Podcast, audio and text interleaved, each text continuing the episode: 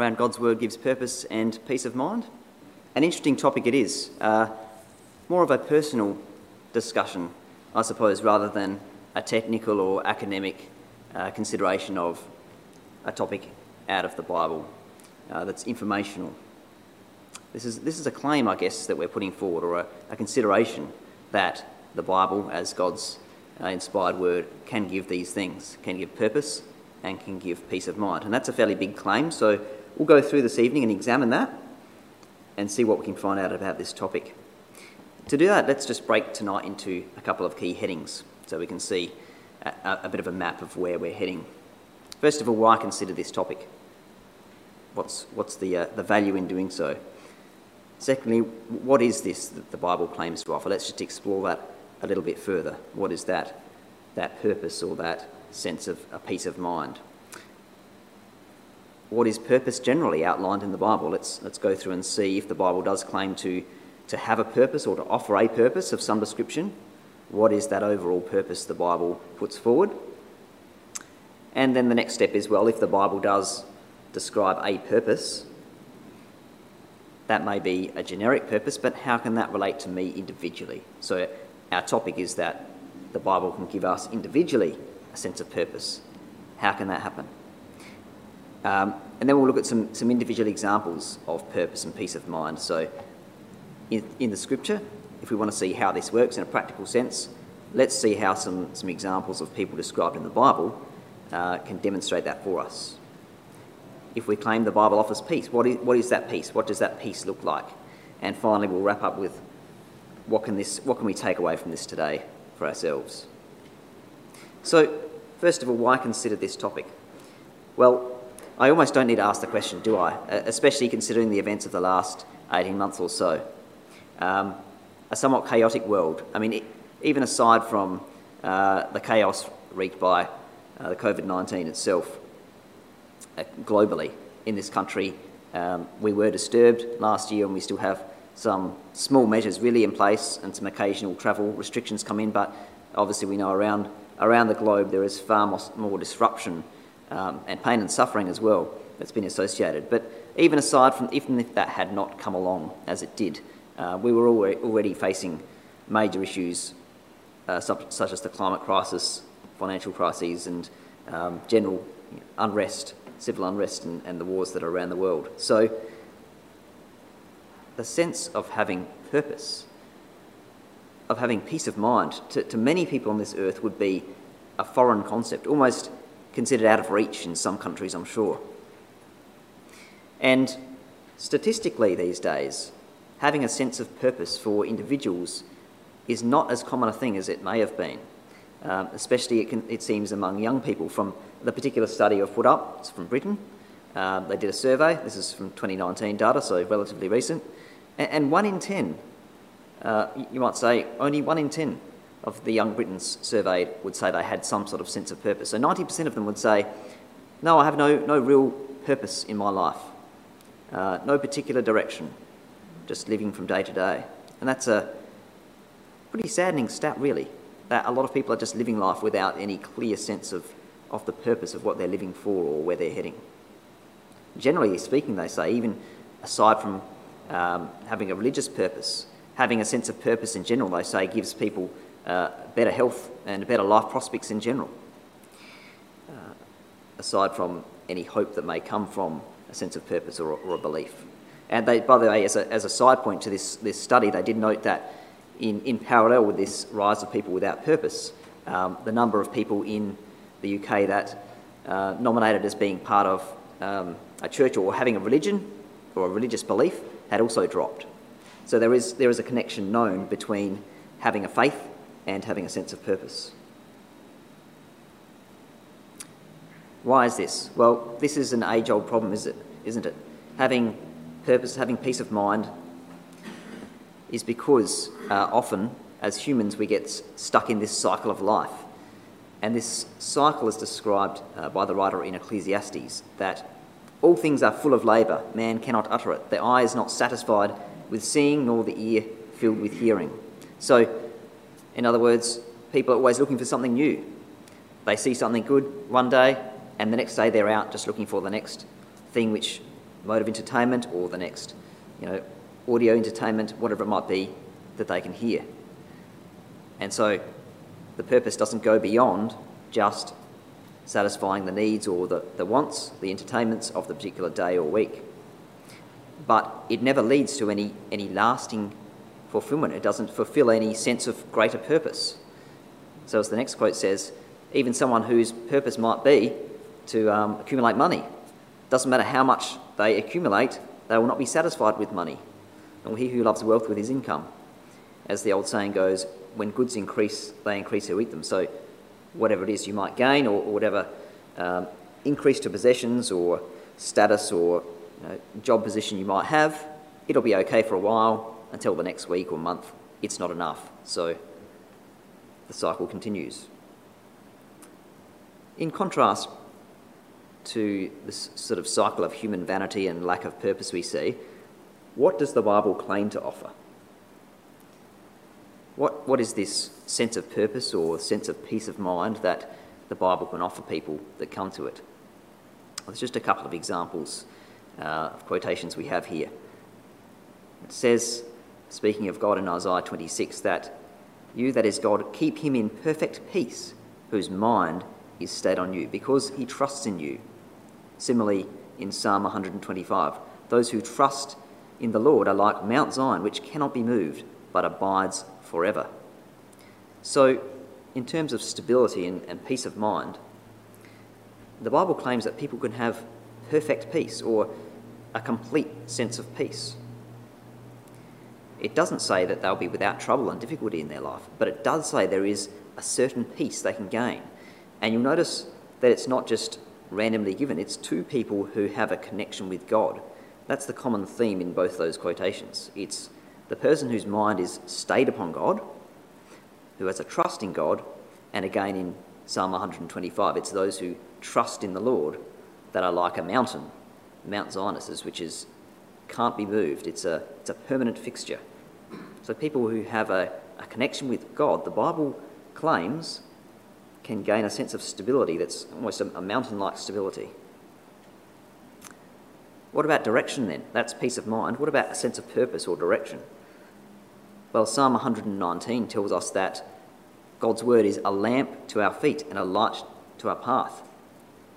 This particular individual who has a connection with God writing it and who consults the word of God, reads it, finds that it gives them direction. So it's as though they're walking down a, dark way. There is a path, but they need a light to see it. And it is the Bible that gives that light, sheds a light on the steps they're trying to make ahead in life, and they're able to differentiate with that light which direction they should head, which path they, should, they could take. Again, in Proverbs 3, it says, Trust in the Lord with all your heart. Do not lean on your own understanding. In all your ways, acknowledge Him, and He will make straight your paths. So, again, we're seeing that common pattern that the purpose, that the sense of direction the Bible offers, comes back to having a connection with the God who wrote the Bible. And it's from Him that that sense of purpose, that direction comes. Okay, so that's the claim. We might say, you know, not fully demonstrated as yet. Let's go to our next discussion then around purpose generally in the Bible. So, if we can gain a sense of purpose, we would expect that the Bible can put out a greater purpose for, for life, perhaps a purpose for this world, that we can connect to. We're just going to start with, we're going to go through a few, through a few quotations which outline to us uh, a few key points or data points, observations about purpose in the Bible. This one's written by Paul in the book of Romans, chapter 8, and he makes this comment in his discussion that we know that all things work together for good to them that love God, who are the called according to his purpose. So that might seem like a short little saying, but it's quite compact and there's quite a lot in it. So, what can we make out just from this one statement in Romans 8? What can we derive? Firstly, we can derive the fact that God does have a purpose.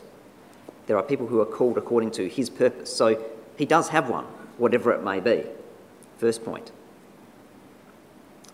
Secondly, this purpose involves people. We can make that statement from this quote.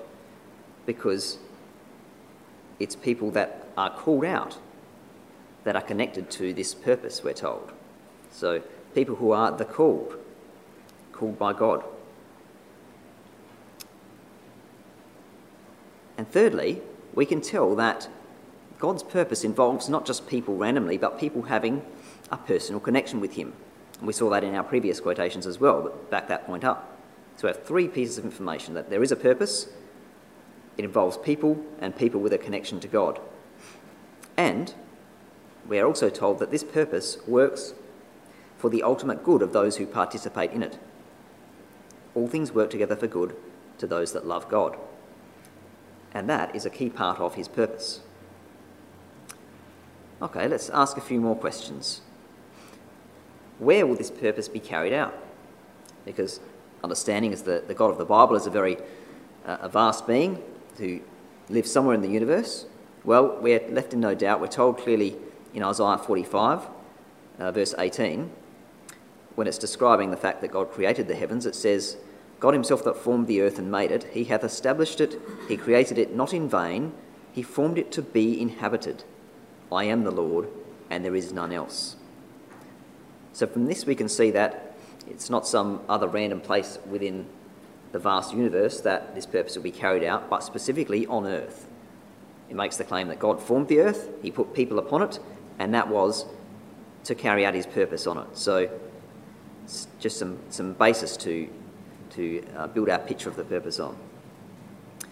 We were told that people are called out in that previous quotation, that this purpose involves people being called. But to what, we might ask the question? We're told in 1st of Thessalonians, uh, another letter that Paul wrote, he's writing to the, the believers there, and he says to them, that ye would work, walk worthy of God, who hath called you unto his kingdom and glory. So clearly, people are called to something, to a kingdom and a glory.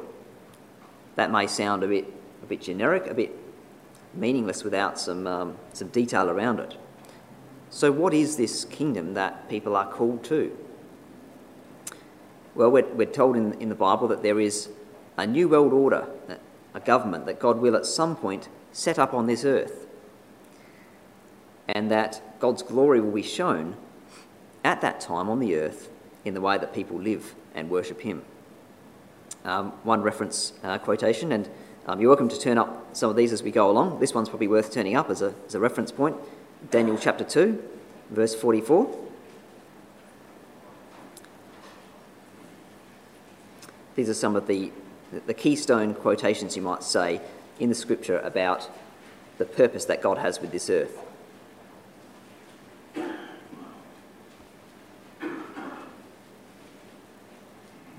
So, Daniel 2 and verse 44, it's in this, the context of this chapter, um, scanning back through, you can tell that it's about empires generally in the earth. And, and in this particular story, the prophet Daniel has just described in broad terms, the history of the world that would come in terms of major empires, from Babylonian to Persian, Greek, Roman, and finally the, um, the, the powers we have in the world today, mainly in, in Europe. And, and after describing that broad brush of history and the main major empires and the, the great powers that will come and go, he says, Never mind all those.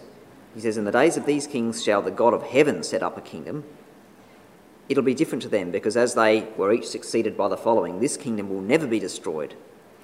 The kingdom won't be left to other people, but it shall break in pieces and consume all these kingdoms, and it, different to all of them, it shall stand forever. So, this is a fairly unique time or event that the Bible is describing. In the history of the world, there's never been an empire that hasn't had some sort of end or, or, or lapsing. You know, it's risen to power, it's come to its prosperity, and then it fades away and becomes at least diminished, if not gone altogether. This is describing a, a time, an empire, if you like, a government, a situation which is unique. It will stand in place of all these other kingdoms, and it will stand forever. And uniquely, it will be ruled by God. And on behalf of God, um, by a particular person that he sends. So, who is that? Who will govern this kingdom on God's behalf? It's described as God's kingdom, but he needs a person on earth, doesn't he, as a representative? Well, if we're looking in the New Testament of the Bible at Luke chapter 22, here's some words that the Lord Jesus Christ spoke to his disciples. And he's speaking again about a kingdom. So we have our connection back to Daniel. Daniel 2, verse 44. We're talking about the same kingdom because it's appointed by my Father, he says, which is a reference to God. So he says to them that I appoint unto you, his disciples, a kingdom, as my Father hath appointed unto me that ye may eat and drink at my table in my kingdom, and sit on thrones, judging the twelve tribes of Israel. So, from that simple statement, we can tell that Jesus Christ is the one nominated to govern the kingdom on God's behalf. As the man qualified from the Bible's description of him, a man who came from God to present the gospel of God, to present his message to all of this earth, and, and not only to present it in teaching and speaking, but to live it out in his life and ultimately in the sacrifice that he made on the cross to demonstrate the type of life, the type of commitment and sacrifice that God wants to see in all these people who are the called, all people that will be a part of that kingdom, that purpose that he is working out. And so Jesus alludes to that. He doesn't just say, Well, I'll be a king and that'll be fantastic, um, never mind the rest of you disciples. He says, No. If you are followers of me, if you are committed, like I have been to my Father, there is a place for you in this kingdom. Not, not just a, a, a common place as well, but you can help me administer it. You, to his disciples, he says to those 12, you, will in fact sit on, tw- on, on thrones judging the 12 tribes. And we're told in other parables of the kingdom in the New Testament that uh, faithful believers will be rewarded by by their king, that is, by Christ, with rulership of perhaps one city, five cities, ten cities. And it's not, of course, just about um, a power ride, is it, for these believers? People who follow the Lord Jesus and the way of life that he lived are, are giving people. They are people who are there to help communicate good, to help communicate about God, about the ways of living that the Lord Jesus Christ exemplifies to other people. It's a constructive and exciting work that they'll be involved with. This is part of the purpose, this is part of the, the picture that the Bible builds, what God has in store in, the, in broad terms. Just to get a snapshot of what the time will be like when this new government, this new world order takes over, it will be centred mainly not just around a civil government like most other empires are. The heart and the hub, you might say, of this kingdom, this new age, will be the worship of God. That will be the central point. And a prophet, the prophet Micah describes this, and he says, In the last days it shall come to pass that the mountain of the house of the Lord shall be established in the top of the mountains, and people shall flow unto it, and many nations shall come and say, Come, let us go up to the mountain of the Lord, to the house of the God of Jacob. And why do they want to go up? Just for a tour- tourist visit, like people may go to Israel today? No.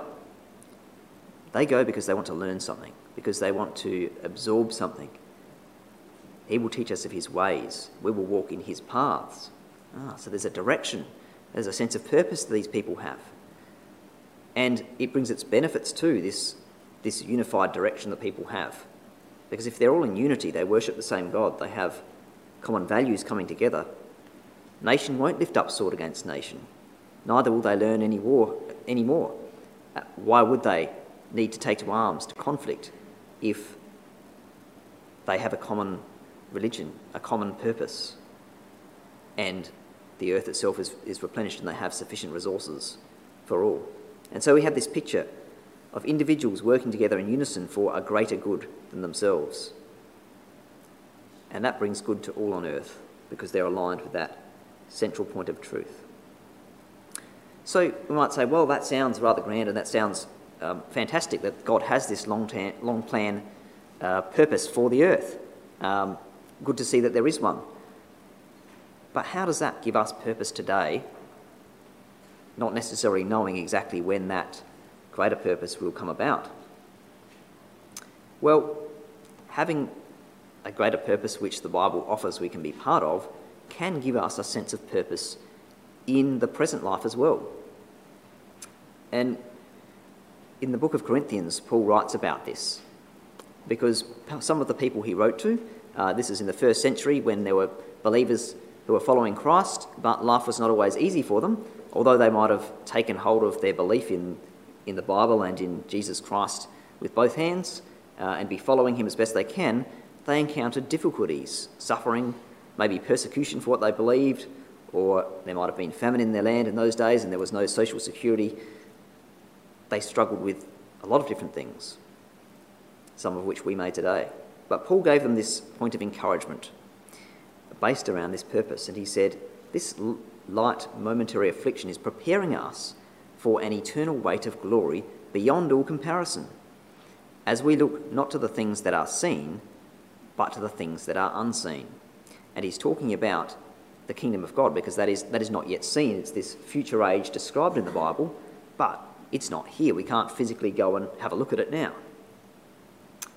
And that's what Paul was referring to. But he said, don't worry, uh, don't be um, distressed or, or, or downcast about the fact that life can get hard now, because there's a reason for it.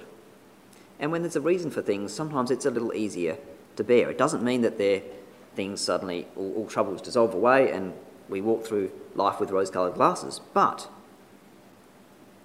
we can sometimes be better able to endure and to see through it because we're going somewhere. We, we, we have a, a direction, we have a, a destination, and the things that are happening on the way are part of that journey. And Paul says, you know, the difficult things we suffer now, they're, they're preparing us for something. It's not just, oh, well, this is terrible and hopefully this suffering will go away soon.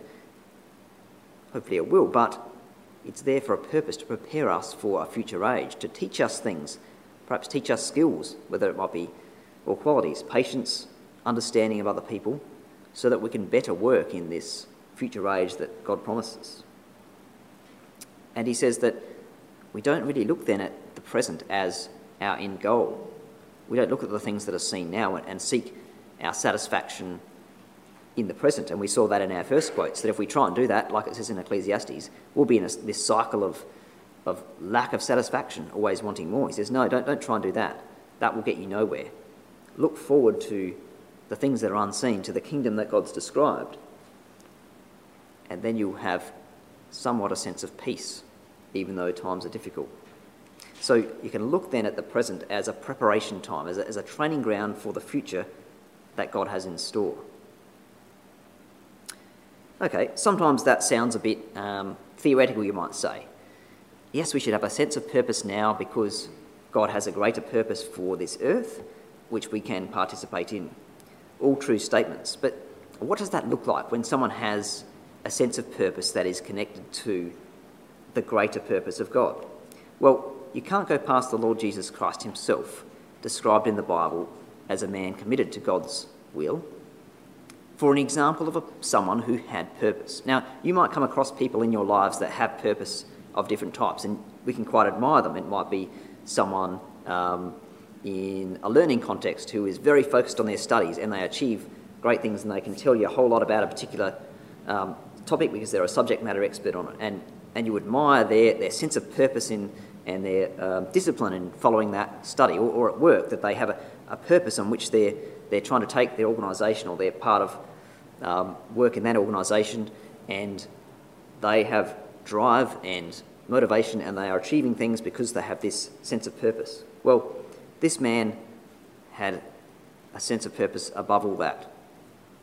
He clearly knew why he was there on the earth and what he was trying to do. So much so that when people gave him other options, he said, No, I know why I'm here. In, in the book of Mark, chapter 1, you, you can turn this one up too if you like. He, the context is, is helpful because his disciples are talking to the Lord Jesus, and he's just spent a night, um, a long evening, healing many people. That's in Mark chapter 1. So, after spending a night healing many people, uh, which would have taken a lot, a lot of strain on him, he spends an evening, or the early hours of the morning at least, praying to his God in heaven. And after that, his disciples go out and find him and then say to him, Well, uh, everyone's looking for you, Lord. Why don't you come back to, these, to this place where you were healing all the people? There might be some more work to do, some more healings perhaps. And he says this, verse 38 Let us go out to the next towns that I may preach there also, for that is why I came out. Okay? That's why I came out. So he says, No, I'm not going back to do a few more healings because I have a purpose. And the purpose is not just to heal everyone in this country that I possibly can and get a total healing count um, that's never been reached before. My purpose is to preach the gospel. And so I've preached in this town. Yes, I've healed some people as part of the purpose of sharing that message with them and convicting them. But no, my purpose is not just to heal everyone, it is to preach. So I'm going to the next town. He had a clear sense of purpose. Another example is in the Gospel of John, John chapter 4, where he's speaking to a woman in the country or the region of Samaria. And again, it's his disciples that are questioning him about you know, what he's doing or not doing. And they come back to him after being away from some time and, and encourage him to have some food. Um, and in verse 34 of that chapter, John chapter 4, Jesus says to them, No, don't worry about the food, the, the physical things because my meat is to do the will of him that sent me and to finish his work. So he says, I'm not too focused on the present things. Yes, I might get hungry or I might have some needs at times, but I have a greater sense of purpose than just eating the next meal. And I'm focused on that at the moment because I'm, I'm preaching to some people. So, you know, don't distract me with that. My meat or, or the substance of my life, the things that I feed on, is doing the will of him that sent me. And that's, of course, a reference to his, his Father, to God. A clear sense of purpose. You can start to see what a sense of purpose can do for people. It can keep them very focused. It can keep um, the, the smaller things of life, the practicalities, from distracting them from what's more important. Here's another statement of Christ about this, this will that the Father sent him to do. It's John chapter 6, only a couple of chapters over. He says in John chapter 6, verse 39. And this is the will of him who sent me. So, so if you're wondering, disciples, what, what that will I talk about is, this is the will of him that sent me, that I should lose nothing of all that he has given me, but raise it up at the last day. Hmm. wonder what it is that he wasn't to lose. Had he been given some possessions? No. Okay, we are told that God's purpose is about people. So if there was something his father had given him not to lose, it could only be people, people that were called to learn about that purpose. And so Christ's focus is on everyone that he interacted with was, was not to lose them, but, but to gain them, you might say, for the kingdom, for that greater purpose. I'm really focused on not losing people, on, on gaining people for God's purpose. And he reinforces this is the will of my Father, that everyone who looks on the Son and believes in him should have eternal life, and I will raise him up at the last day. So he says, My God is my Father, the God of the earth. He is focused as well. He, he has a purpose which I'm aligned with, and that is that anyone who comes to me and learns should have that opportunity to receive eternal life. Like me, he is focused on saving people. We have this, this combined sense of purpose. Strong, so strong was this sense of purpose, it could drive Jesus to do what very few other people could do.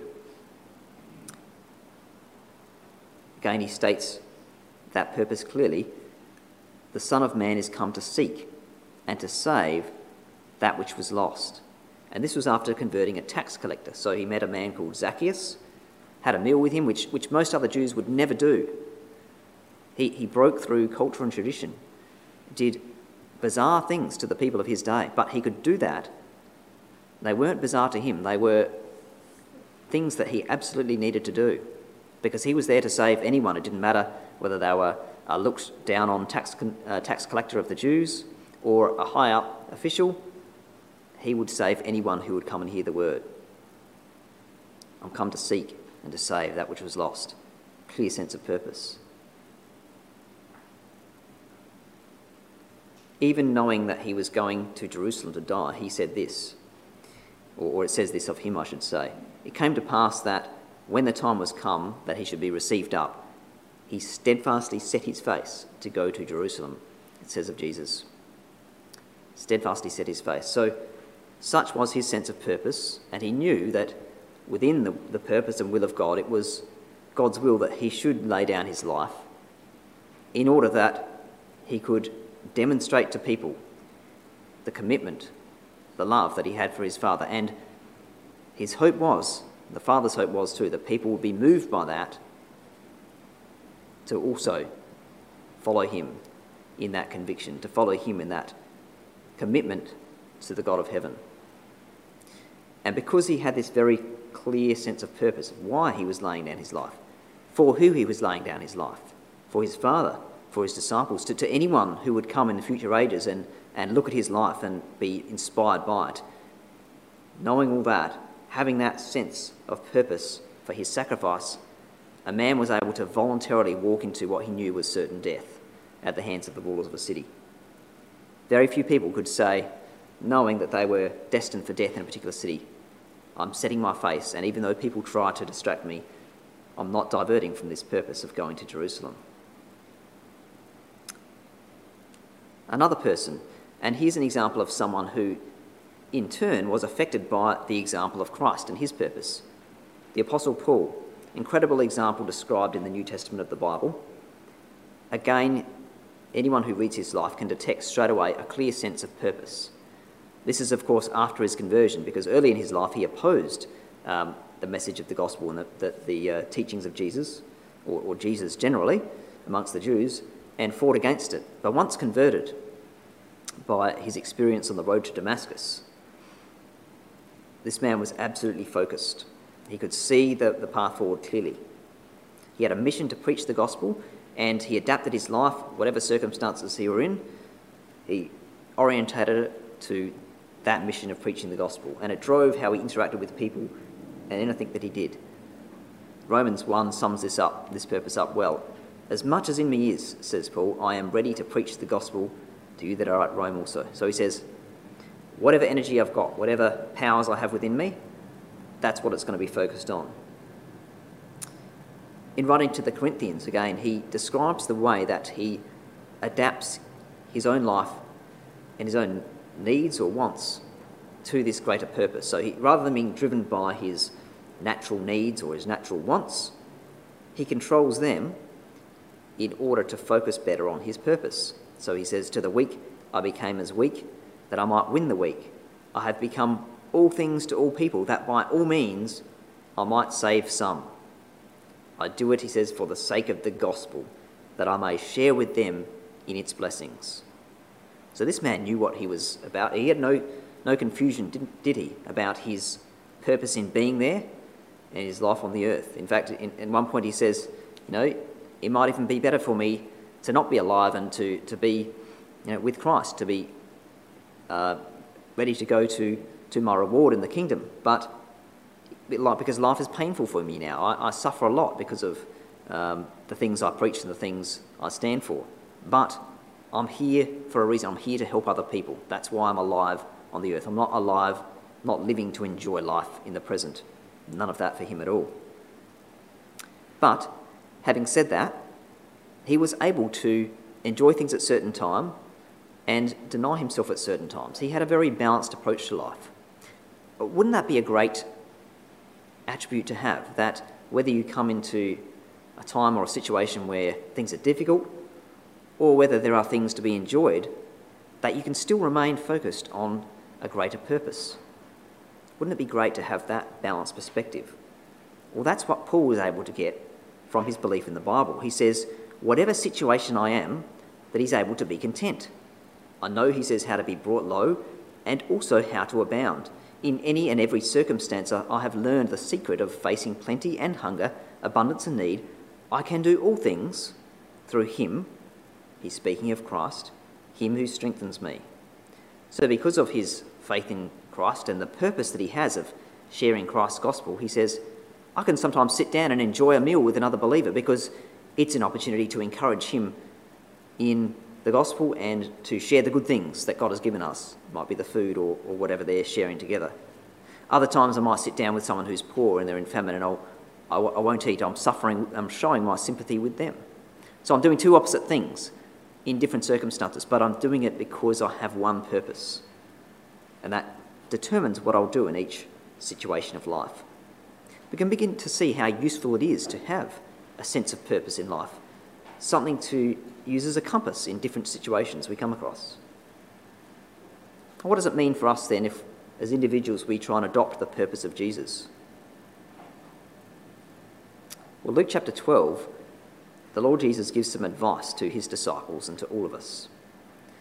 He talks in, in the context of the chapter about the things that others, the Gentiles and others, seek after. You know, what they eat, what they wear, the practicalities of life, what they own. But in contrast, he says in Luke 12, verse 31, to believers, rather, don't worry about those things. Seek the kingdom of God. And all those other practical things of life will be added unto you as you have need of them. Because, he says in verse 32, it is your Father's good pleasure to give you the kingdom. So, with that focus in mind, Christ is pointing out that present possessions or, or present state of life is not important. That's not important to our ultimate destiny, is it? Rather, what we do for others with what we might have. So, with that in mind, he says, well, if that's the case and it's the kingdom you're focused on and other things are peripheral, then sell what you have and give alms. And provide yourselves bags which wax not old, a treasure in the heavens that faileth not, where no thief approacheth neither moth corrupteth. So he says, well, if you've got the right perspective, then the things you have around you are only to facilitate you showing God's goodness to other people and giving. Again, you can see how a sense of purpose determines what you do with your resources, the paths you take in life. A very useful thing to have. Okay, so you might say that's, that's purpose. We can see now how God has a greater purpose we can connect with it and it can help to set the perspective and the direction for choices we make in life now, paths that we take. What about peace of mind? What does the Bible tell us about that? Well, the peace that the Bible describes is not necessarily you know, absence from any conflict or that we'll sit in perfectly calm surroundings like someone sitting by a tranquil lake all of our lives. That's not necessarily the peace the Bible describes. Because we know if you, if you read stories of people in the Bible, they went through some very difficult times, tumultuous times, you might say. But people are able to have within that a, an inner sense of peace. And it comes from harmony with the mind of God. And such a sense of inner calm, because we're connected with a firmer purpose, can enable us to approach life's challenges differently not to be so easily rocked, perhaps, or so easily diverted off our course, because we know that there is a greater force at play. That if we are committed to participating in God's purpose, then He's actively working with us and for us. We're not just left to our own selves to drift around through life. And Paul says uh, in his writings in Corinthians again, chapter 4, knowing that he which raised up the Lord Jesus shall raise up us also by Jesus and shall present us with you. So we can see in that that there's some work happening in the lives of the people Paul writes to. So he which raised up Jesus, well, that's God, isn't it?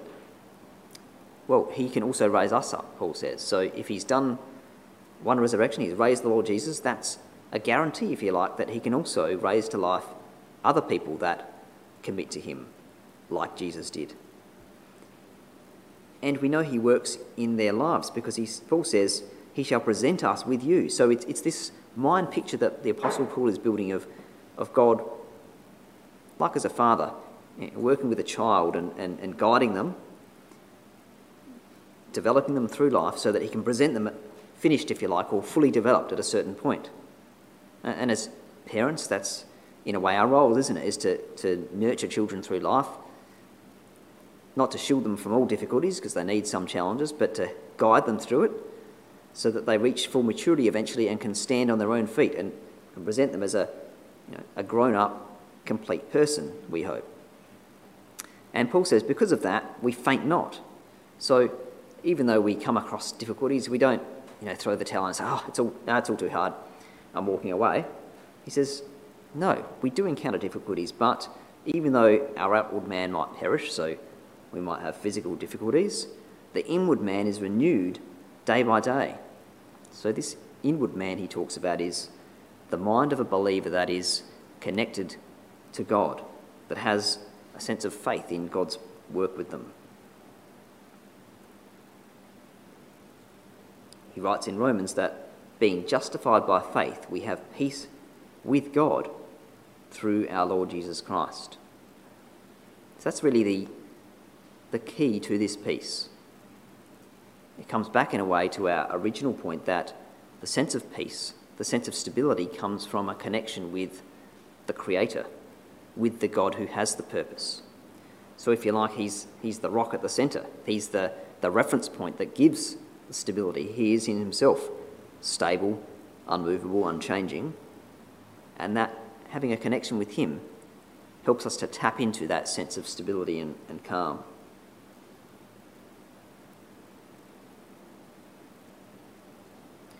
So, yes, we can gain a sense of peace that the Bible can offer us in the present life. But there is also a peace to be gained in this future age that the Bible describes, and that's, you might say, that the true peace, the ultimate um, peace that the Bible offers people who come to it. It's described in Hebrews as, as a rest. There remains, therefore, a rest to the people of God. Let us labour, therefore, we're encouraged, to enter into that rest. So now is the time to work, but in the future, in this kingdom age that God offers, there is a time of rest, we might say, a time of peace. Not, I think, that will, those who, who are part of it will be inactive. There'll be plenty of positive work to do, but it's a rest, if you like, from the, the troubles and the trials of the present life. And there's a, a beautiful picture described in the book of Revelation speaking of this period. It says this I heard a great voice out of heaven saying, Behold, the tabernacle of God is with men, and he will dwell with them. They shall be his people, and God himself will be with them and be their God. So, this is a, an unprecedented time, really, because in the history of the earth, hasn't been a time where we could say that all people on the earth are at one with God, that they are all his people and, and connected with him. So that's one very unique thing about this future age described. But more than that, and this has never been the case before as well, it says, God shall wipe away all tears from their eyes. There shall be no more death. Well, as the saying goes, there's nothing more certain than death and taxes. Not in this age. Says, eventually, the end of this, in the ultimate sense, in this uh, kingdom age that God has offered, there will in the end be no more death, neither sorrow nor crying, neither shall there be any more pain. Wow. Not only will there not be death, but even crying and pain will be gone. For he says, the former things are passed away. So, so this is an entirely new age, a new world arrangement or world order, you might say. So that's the, uh, the light at the end of the tunnel, if you, if you like, that God has offered in his word, the Bible. So you might say, well, that's interesting. That might be great that the Bible offers uh, this sense of peace in the future and that it has a greater purpose that we can be connected to. Well, how do we get there though? How, how do we today connect ourselves with this purpose if that's what we want to do and obtain these, these benefits of stability, of peace of mind? Well, Jesus gives us um, plenty of guidance around that in the Gospels, and uh, the other New Testament writers do as well. But here's just a couple of examples of his words and his direction to us. We're told that in order to become a part of this purpose, God has offered a way. And the way is, as we've hinted at in the course of our, our discussion, is the Lord Jesus Christ himself.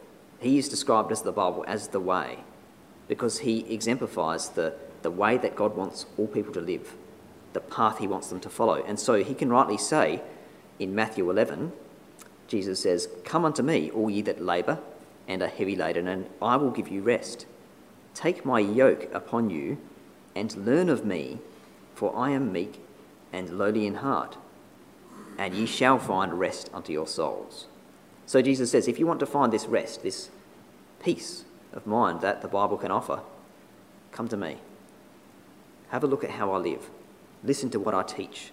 Learn of me learn about what I'm like as a person and start patterning that. And that will be the pathway to receiving these benefits. And we're told again in John chapter 3 that God set him forward as the way. In fact, it says God so loved the world, he so much wanted to offer salvation to all the people in the world that he gave his only begotten Son, Jesus Christ, and allowed him to die on, on the cross, in order that whosoever believeth in him should not perish, but have this opportunity at everlasting life. So that is, that is the way that God has offered. Of course, in order to believe on Jesus, as that quote says in John, we need to know what he taught, don't we? So the first step in the, in the process is coming to an understanding of the gospel message that Jesus taught. What was it about? What was his life about? What was his sacrifice about? Understanding that and committing to that in, in the baptism that he recommends, and then following the course of life that he set forward. That is the pathway that the Bible outlines to take part in this purpose and to receive those benefits. So, hopefully, that's helped to give a picture of what the Bible can offer, how God's Word can give purpose, how it can give a sense of peace. Um, would welcome you to connect with us further and learn more. You can visit us uh, at teachervalleyBiblecentre.com.au or email us uh, if you'd like to learn more and gain some more information about um, this topic or the Bible in general and the gospel message. We'd love to connect with you. So, thank you for um, participating in tonight's discussion.